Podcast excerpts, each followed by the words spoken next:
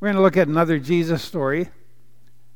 And this may be one of Jesus' most familiar stories. I'll just say turn to Luke chapter 10. Luke chapter 10. And stick your finger in that. And as we get ready to read from the Word of God. A young couple was riding the Q train into Brooklyn. This was December 2007, one Friday night, when they were greeted with Merry Christmas. That seems normal at Christmas time. Being Jewish, the young man answered, Happy Hanukkah. Uh oh. There were like 14 of them and it appeared that some of the group took offense to that reply because immediately one guy rolled up his sleeve, showing the young couple his Jesus tattoo before he started calling them dirty Jews and Jesus killers. That doesn't add up, does it? It doesn't really make sense to show them that you're a follower of Jesus and then start calling them names. Well, a 20 year old Muslim man on the train uh, Hussein Askari, um, couldn't just sit by and do nothing. Fearing for the woman's safety, he pushed one guy aside. In response, the whole gang pounced on this five foot seven, 140 pound Bangladeshi. They gave the two victims time, that gave the two victims time to pull the subway's emergency brake and call for help. Askari received two black eyes and a sore nose for his efforts, but never went to a doctor because he worked two jobs and he couldn't really afford to go to the doctor. The 23 year old Jewish man, Walter Adler, received a broken nose and required four stitches for a split lip. Walter said that he was surprised that the Muslim man would put his own life at risk to help him. And when the subway train stopped, the police boarded and arrested 10 out of the 14 that were involved. Two of them had previously been arrested for racial crimes. After the ordeal, Askari and Walter broke bread together at a festival of tree celebration, a Muslim and a Jew together. It might be obvious what story we're going to listen to from Jesus.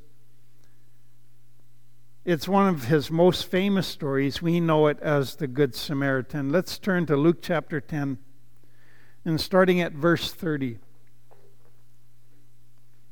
Luke chapter 10, starting at verse 30. A certain man went down from Jerusalem to Jericho and fell among thieves, who stripped him of his clothing, wounded him, and departed, leaving him half dead. Now, by chance, a certain priest came down that road, and when he saw him, he passed by on the other side. Likewise, a Levite, when he arrived at the place, came and looked, passed by on the other side. But a certain Samaritan, as he journeyed, came where he was, and when he saw him, he had compassion. And so he went to him and bandaged his wounds, pouring on oil and wine. And he set him on his own animal, brought him to an inn, and took care of him. On the next day, when he departed, he took out two denarii and gave them to the innkeeper and said to him, Take care of him, and whatever more you spend when I come again, I will repay you. And so, which one of these three do you think was neighbor to him who fell among thieves? And he said, He who showed mercy on him. And then Jesus said, Go and do likewise. Well, we're going to look at five things. We're going to look at uh, critical context, we're going to look at personal crisis, we're going to look at hard hearted clerics, we're going to look at selfless compassion, and we're going to look at challenging calling. Those five things we're going to look at. And so, starting at critical context, I want to read the context because it's so very important. You don't, we don't get the story, we don't understand the story without the context. Well, we kind of do, but we, we don't get the full meaning of the story. And so here's the context, starting at verse 25. And behold, a certain lawyer stood up and tested him, saying, Teacher, what shall I do to inherit eternal life? And he said to him, What is written in the law? What is your reading of it? And so he answered and said, You shall love the Lord your God with all your heart, with all your soul, with all your strength, and with all your mind, and your neighbor as yourself. And he said to him, You have answered rightly. Do this, and you will live. But he, wanting to justify himself, said to Jesus, And who is my neighbor? Well, so a certain lawyer stood up and tested him. This question didn't come up right out of the blue.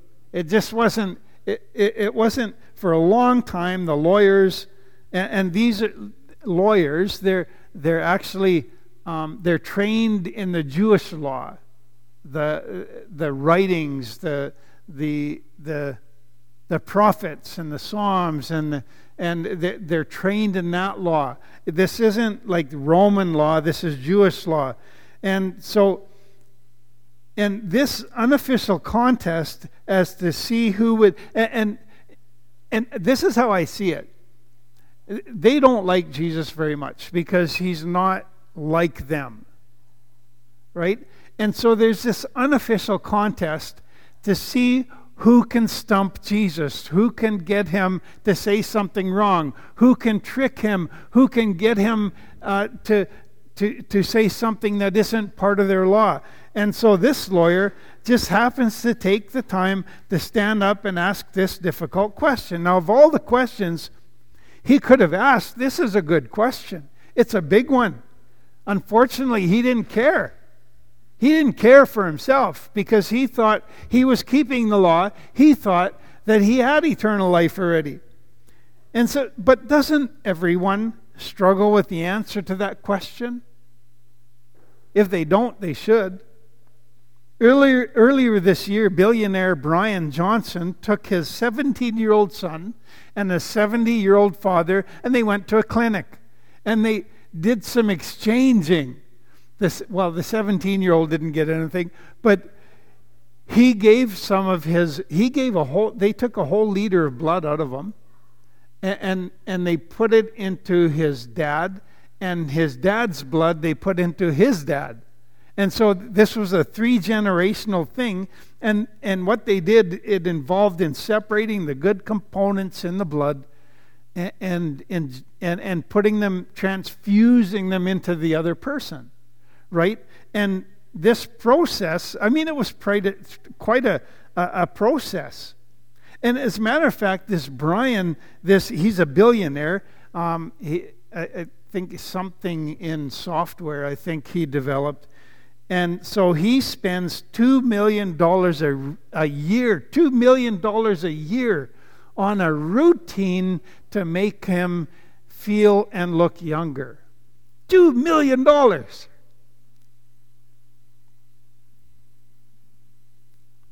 He's 46 years old.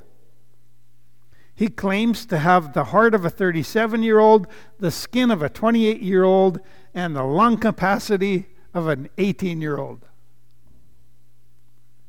What does he really want? Eternal life. He wants to live longer. He wants to live a, a, a better quality life. He doesn't want to get old. He's not going to get it that way. He won't. And so the lawyer's question is a big one. It's relevant and it's still relevant today. People are looking to live longer and look younger. I read an article put out by Pfizer. no name on the article. It just says the Pfizer, uh, like it, it, it's signed the Pfizer staff. Nobody. I think everybody's afraid to put their name on stuff now. Um, but there's no doubt that they're researching um, human genetics to identify ways to manipulate what God has created in order to extend life. This is what Pfizer is doing. Don't be surprised if they come out with a vaccine to help you live longer. Don't be surprised. So, why didn't he stop there? I, and this is the question the lawyer says. I mean, so Jesus tells him, you know, you, you've, you, you've got it right. Love God, love your neighbor. Yeah, that's a good answer. He's, and, and, and why didn't he just say, yes, Thank you, Jesus. No, because he was looking for some. And, and the Bible says that he wanted to justify himself, right? And so he says, And who is my neighbor? He just couldn't stop. He couldn't stop there. It's clear that he wasn't sincere in his questioning. It wasn't his question wasn't for his own spiritual well-being. He didn't want to grow in in in, in, spiritual matters. He didn't want to grow. He thought he was there. He thought he was already keeping the law. What more do I have to do? I'm, you, you know, and as we see legally, when Jesus turned the question around, he knew the answer. Jesus and the lawyer, they agreed on that point. This is what you have to do. You have to love God with everything you've got and then love your neighbors yourself. There was no disagreement there. In fact, Jesus tells him plainly that if he could put this into practice, that he would live. So why didn't he stop there? Why does Luke tell us that he wanted to justify himself? Here's the reason. As an expert in Old Testament law, he had a clear understanding as to what was required. He knew what was required. But at the same time, he was also aware that he fell dreadfully short of fulfilling those requirements. He couldn't do it. He couldn't do it. At this point, he's got three choices. Number one, he can acknowledge that he's unable to live up to the demands of the law, admit that he's a sinner, and appeal to God for mercy. He could do that. He says, I, you know, Jesus, I can't do this. I've tried, I've tried, and I can't do it. I'm a sinner. I'm a failure. I'm a failure when it comes to the law. The second thing he could do is he could concentrate on the things that he could do well. He might have been doing that. And maybe some and overlook those other stuff you know the shortcomings pretending that he's really not a failure in those things. Maybe the good will outweigh the bad. Maybe. Doesn't work that way. Or third he can lower the bar he could lower the standards of the law the law's requirements by reinterpreting them.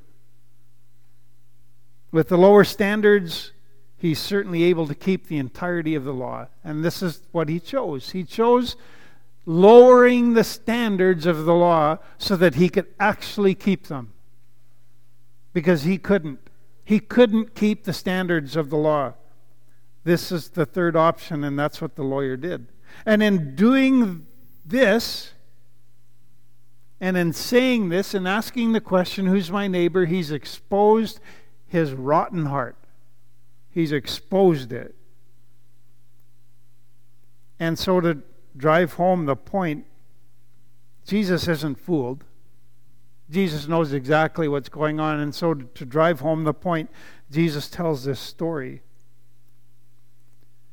So, in the spring of this year, personal crisis, in the spring of this year, a new survey was published by Ledger. In the survey, they found that two thirds of Canadians believe violent crime is visibly worse than before COVID. One fifth say they feared for their own safety in the last six months. One out of every 20 said they had personally been assaulted.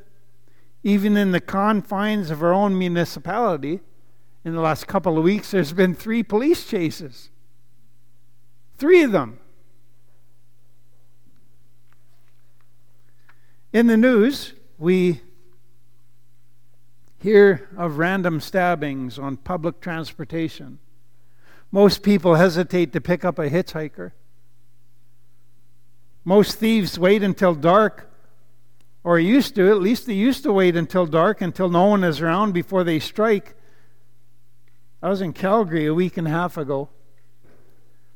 I went into the grocery store just for a couple of minutes just to get my beloved coffee beans. Didn't take very long. When I came out, somebody had been in the back of my truck looking to steal stuff. The, the tailgate was still open. I couldn't believe it. And there was something to steal, but he couldn't carry it. It was too heavy. It was like 90 pounds. He says, Oh, I'm not taking that. Apparently, he didn't have a car. But um, yeah, I felt so violated. I mean, people, the thieves are getting braver and braver. They, they don't, don't wait for dark anymore. They don't wait till nobody's home anymore. They'll come in the day while somebody's home. Why is this happening? Because of our economy, the lax criminal justice system here in Canada. Crime is on the increase. They have no respect for anybody's property that's criminals. And they're getting bolder. and they don't care if they would take a life. Life means nothing to them, it's not precious to them. They're all they're doing is thinking of themselves and, and, and their own needs or wants. This is the reality of where Jesus goes with his story. There are evil men in the world with evil intentions. The road between Jerusalem and Jericho was well known for its dangers. This particular road was 17 miles long and it was steep. Jericho is near the Dead Sea. It's actually, Jericho is actually 1,300 feet below sea level. 1,300 feet below. Jerusalem is 2,300 feet above sea level. And so that's a, for 17 miles, that's a quite a steep trip, right? And it's, and that means a person is going to be going through this wilderness, a desolate road that drops 3,600 feet in altitude. The road was narrow with ravines, cliffs, caverns, and sharp turns along the way, perfect for an ambush. Anyone traveling on this road was taking their life into their own hands. It was so bad that the road was nicknamed the Red Way or the Bloody Way. So when Jesus told this story, the people that he was telling the story to, the people that were listening, they knew exactly what he was talking about.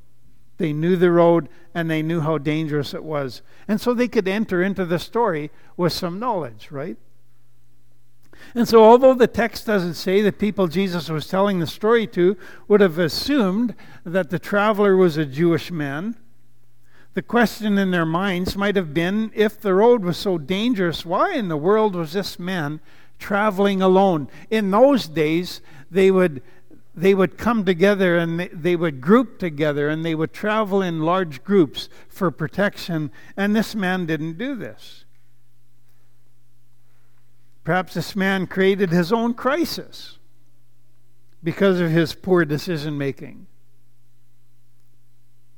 Does that mean that we are to somehow exclude this man from God's grace because he made a poor choice? You know, a lot of people think that. Uh, you know, they've made poor choices in their life.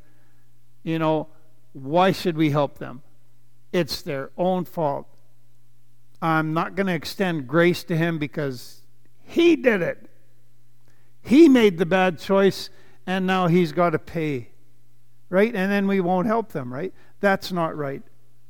I really like Jeanette Scott's rewrite of the 23rd Psalm. Part of it reads like this Your delight and enjoyment of me invite me and draw me out of my shame, for I am dirty before you. Still, you smile at me and give me the gift of your presence. You grow a solid center within me as I am honest with you you honor me with gifts in my ordinary life. You erase the shame of my dirt with your smile. Regardless of whether I was given the dirt or created it myself. I love that line. Regardless. See, grace is extended to us whether we're at fault or whether it just happened by accident. Grace is extended. The traveling man was beat up and he was robbed. He lost everything, even the clothes he was wearing, the shirt on his back. He's described as half dead. As a matter of fact, that term half dead is only used here in Jesus' story, it's never used anywhere else in Scripture. Well, we've got some hard hearted clerics. Hard hearted clerics. There are two that came upon the half dead man before the Samaritan came. It's interesting to note that both men would be considered religious. When Israel came to possess the land that was given to them as an inheritance, there was one tribe that received no land. That was the Levites. They received no land. They were God's servants, and it was their job to serve all of the other tribes. And this is from Deuteronomy chapter 18, verses 1 and 2. The Levitical priests, indeed, the whole tribe of Levi, are to have no allotment or inheritance with Israel. They shall live on the food offerings presented to the Lord, for that is their inheritance. They shall have no inheritance among their fellow Israelites the Lord is their inheritance, as He promised them. The Lord is their inheritance. Get that is really that is special. They are they were chosen specifically to serve all of the other tribes, and they were dispersed among all the other tribes to serve them. They were the civil servants of the day, but not only that, but they were the, the they were the religious leaders of the day. And the, the priests came out of the Levites. And so the priests and Levites were all from the family of Levi, and the priests served at the altar, and the Levites served at the temple generally. These men would serve the temple in rotation. the tribe of Levi was scattered throughout, and so many of them had to travel. Many of them would have stayed in Jericho that would have been their home. Some of them, right?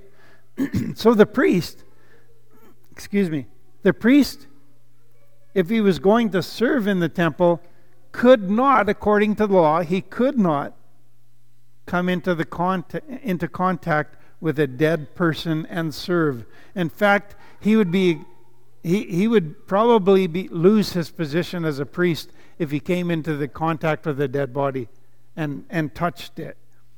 And except for the case of a close relative like his mom or dad or his wife, uh, he was strictly forbidden to defile himself with the dead. Others in the community would have to look after funerals as far as looking after the body. But he was strictly forbidden as a priest to have anything to do with the dead body, according to Leviticus chapter 21. And so the man looked like he was dead. And so, what should he do? He dead or almost dead, right? And so he decided to have absolutely nothing to do with him, and he kept on walking. He he thought in him in, in his own mind. He said, "I can't take this chance." Right? Eh, he was just following, right? Just following the law in his mind, right? the Levite didn't have as good an excuse as the priest did. And he actually went and took a look. Unbelievable. Unbelievable. He actually took a look. And perhaps he was afraid that the robbers were still in the vicinity. Fear is a powerful force, isn't it? When we lived up north, we brought a homeless man into the home for the night. I wasn't afraid. I was bigger than him. we fed him and we tried to get him a ride to the closest city. And we had a ride for a little bit, but fear, but fear said, um, We've changed our mind. We don't think it's safe. And so he was on his own. He had to hitchhike. We really don't blame them. Do, like, I felt bad for the homeless man, though because we had a ride and, and, and somebody was going there and lots of room in their vehicle. And but fear. Fear is a powerful motivator. And so, why didn't they stop? These, the priest and the Levite, why didn't they stop? Should we consider them as bad men because they didn't stop? Heartless, fearful. Perhaps the best way to describe these religious men would be busy. They were busy.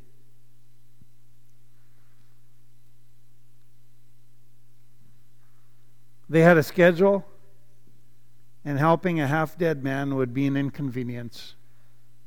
They had no time for that. How often have I had no time for someone's emergency because I'm busy? Someone has a need, or am I inconvenienced because of somebody's need? We agree that these people need help, and hope that someone else will help them in their time of need, but we're just too busy. And so these are the hard hearted clerics. Well, then there's the selfless compassion. By this time, the people listening to Jesus' story are really, really engaged. The, the, the religious people, the people that are supposed to be their examples, the people that are supposed to be teaching them, they just walked right by and and you know in particular because they have felt judged and dirty by the religious elite they kind of maybe like the fact that Jesus makes them out to be kind of not so good in the story. And who will find the wounded man this is a, they're just totally engaged in who will find this man? Who is going to help him? Who will the next traveler be? And probably somebody just like us. Probably just an ordinary person, somebody just like us. They were thinking a regular person, a shepherd, maybe a carpenter, maybe a laborer. And then, so when Jesus said, then the Samaritan came by, all of their, uh, Huh? It's like, what? A Samaritan happens to be the hero? We call this story the Good Samaritan, but to the first century Jew, there was no such thing. A Samaritan was not good. In modern times, we would think of all kinds of people that might fit this group members of ISIS, maybe the Hells Angels or Hezbollah. I mean, these people, they're not good. These are not good people. In John chapter 8, Jesus was teaching in the temple. He told them that he was the light of the world and that if any man and anyone didn't believe in him, that they would die in their sins. That's pretty heavy. John chapter 8. The Pharisees really got riled up insinuating that he was born as a result of fornication. That's what they were saying. They were, they were just they were just angry at Jesus. This is what they said. We were right about you, what we say about you, that you are a Samaritan and that you have a demon. Whoa, they, so they were the the religious leaders were calling Jesus a Samaritan and, and, and, and that he had a demon. They didn't like Jesus one little bit. And so, by that, you can kind of understand what the Jews felt about the Samaritans. They didn't like them, they had, they had no use for them. Half breeds, cultish in their worship. Ugh, Samaritans, the trash of the earth, right? There are three things that the Samaritan did when he saw the wounded man. The three, three ways that he cared for the wounded man. He cared. First, he had compassion. Now, compassion, this compassion was immediate. He hadn't even gone up to take a close look first. It was obvious that the wounded man was in a crisis isn't it interesting that it is often said of Jesus that when he saw whatever he saw, the people wandering without a shepherd or somebody that was sick, what does it say? He had compassion. Interesting that the scripture says that Jesus had compassion. For example, seeing the people, he felt compassion for them because they were distressed and dispirited like sheep without a shepherd. That's Matthew 9:36. The Bible doesn't define words like compassion, like like the some of the Bible words that, that are used, it's not like a dictionary and we can find a find a definition. But this word compassion, the Bible shows us what it really means in the context of its use. When Jesus had compassion, it always resulted in action when Jesus had compassion, it always resulted in action. Therefore, to have compassion means to empathize with someone who is suffering and to feel compelled to reduce that suffering. You want to do something about it. You want to help them. You want to do what you can for them. The second thing that this Samaritan did was he took courage. The Samaritan showed courage in a number of ways. Even though the situation was still dangerous, obviously the Samaritan had things that could be stolen because he paid, he had, a, he had an animal and he paid for the man's expenses. And so he, he was he was also in danger himself, right? He, but he stopped to take action. Self centeredness took a back seat to giving. The other way he took courage, and we're assuming the injured man was a Jew, was to helping someone he had no use for himself. He put any prejudice aside and did the right thing. He wasn't concerned about his reputation or receiving a bad name for helping a Jew. The third thing, so he had compassion, he took courage, and then he made a commitment. Three things how he cared for this man. Sometimes I think it's too easy to give a little money to a cause and then feel good that you've done your part with no other commitment other than that.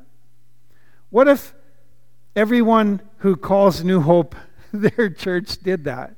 Well, we'll just give a little money and that's, you know, I'm good, right? We wouldn't have a very nice church, would we? That's not commitment we'd be a sorry state. No, this man was committed to helping someone he didn't know, a man from a different race, a man from a different religion, and made a commitment to see him back on his feet, restored to health and whole. He is freely expressing undeserved and unexpected love to a person in need. He really showed love to this man. Well, that's a challenging calling for us, isn't it? In the end, Jesus challenged the question, uh, changed the question. It's not who is my neighbor, but who was a neighbor to the one in need. How can I be a good neighbor? Right? Not who is my neighbor, but how can I be a neighbor? Right? That's the Jesus turned it around. And then he said, Go and do likewise now remember the context loving God and loving your neighbors yourself. They're intricately connected. May God give us the strength to show our love for Him by loving our neighbors compassionately, courageously, and with steadfast commitment. Heavenly Father, thank you for your word for us today. This is a powerful story, and it was a shocker to those who heard it. And it's still a shocker for us today. We all have neighbors, and whether they're close, they live close, or they live far away, eh, how can we be a good neighbor to those who are in need? Give us insight, give us that kind of heart in Jesus' name. Amen.